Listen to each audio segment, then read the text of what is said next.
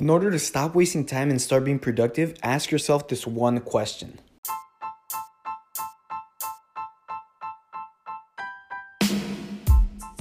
Yo, what is up, guys? This is Daniel. I'm back with another episode. This one is going to be super cool and super juicy and straight to the point because the reality is, if you're not intentional with this, you're wasting a lot of time. So, what exactly is this? This is just understanding the difference between busy work and productive work, right? Now, what do I mean by these two things? Well, clearly, I can remember times where I just worked a ton during the week and I was exhausted. I would get back home at the end of the day. I just wanted to throw my shoes into the closet, lay on my bed, and just couch potato it for the rest of the day, watch some YouTube videos, even binge on TikTok, whatever it was at the time. I was just like, man, I am tired. I don't even want to think about this anymore. I just want to go couch potato mode. Now, the reality is, very often after these weeks, even though I felt like I was doing a lot of work, I was not moving the needle forward. I wasn't making actual real progress.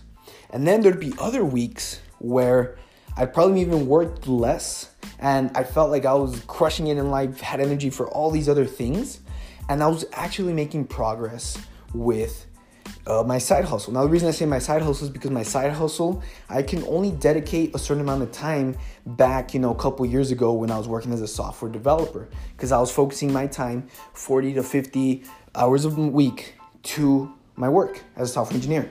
Then, in reality, I had to be very cognizant of my time and the work I was doing and my energy outside of that with my side hustle. Some, some weeks it was like, 10 hours a week. Some weeks was more than like 20 to 30 hours a week on that, right? It was mostly probably closer averaging on the 20. But regardless, some weeks I was like super exhausted working and putting in that time.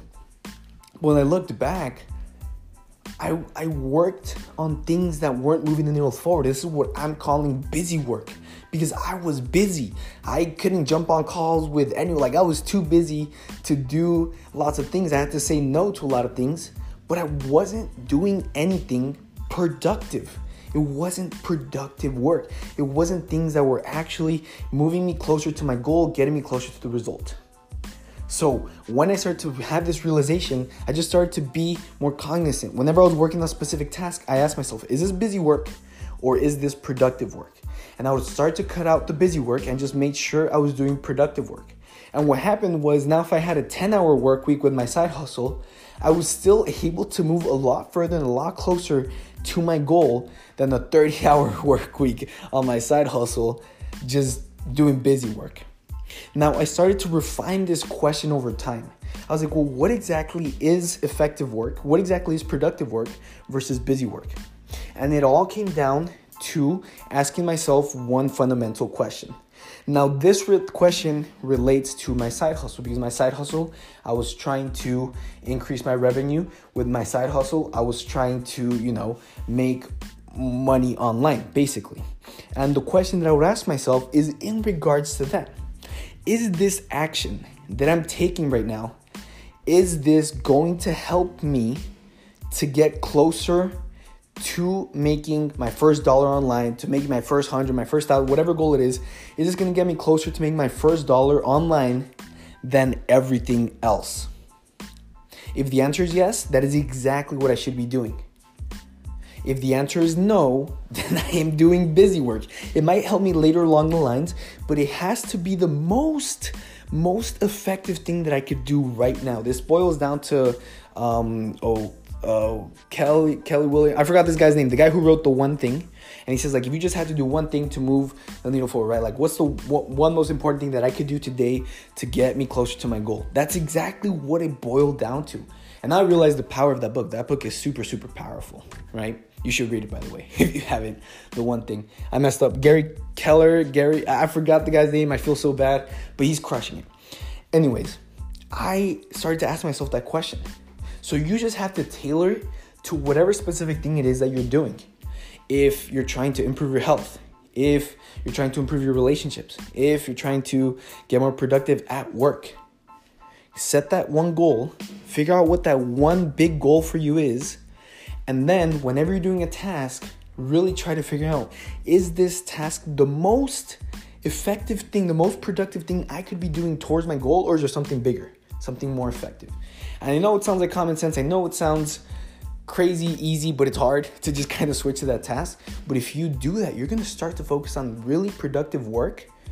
And now, if you really, you know, feel tired by the end of the day, end of the week, because you were busy all the time, but this busy time, quote unquote busy time, was doing productive work, you're gonna be light years ahead. And this is this is what I mean by when Tony Robbins talks about like turning decades into days.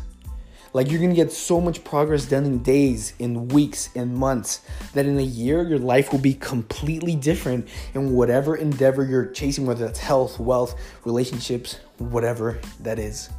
So, guys, in order to turn your decades into days, start to focus on the productive work make sure and at least start to become aware of what's busy versus what's productive. That's the first step. Become aware. Once you become aware, start to create the habit of just moving more towards productive work. And then you're well on your way to getting to where you want to go. So that's it for this episode, guys. It was a quick one, straight to the point. And I mean, this was a huge thing for me just to start to become aware and start to do more productive work, start to do things that move the needle forward that advance my progress by so much and I was able to start to get results that I wanted. So I hope this brought you value. I hope this brought you some clarity. If it did, feel free to share this with a friend, share this with a family member, share this with someone who you think might also get value from this episode. With that being said, that is it for this episode, guys, and I'll see you on the next one. Peace.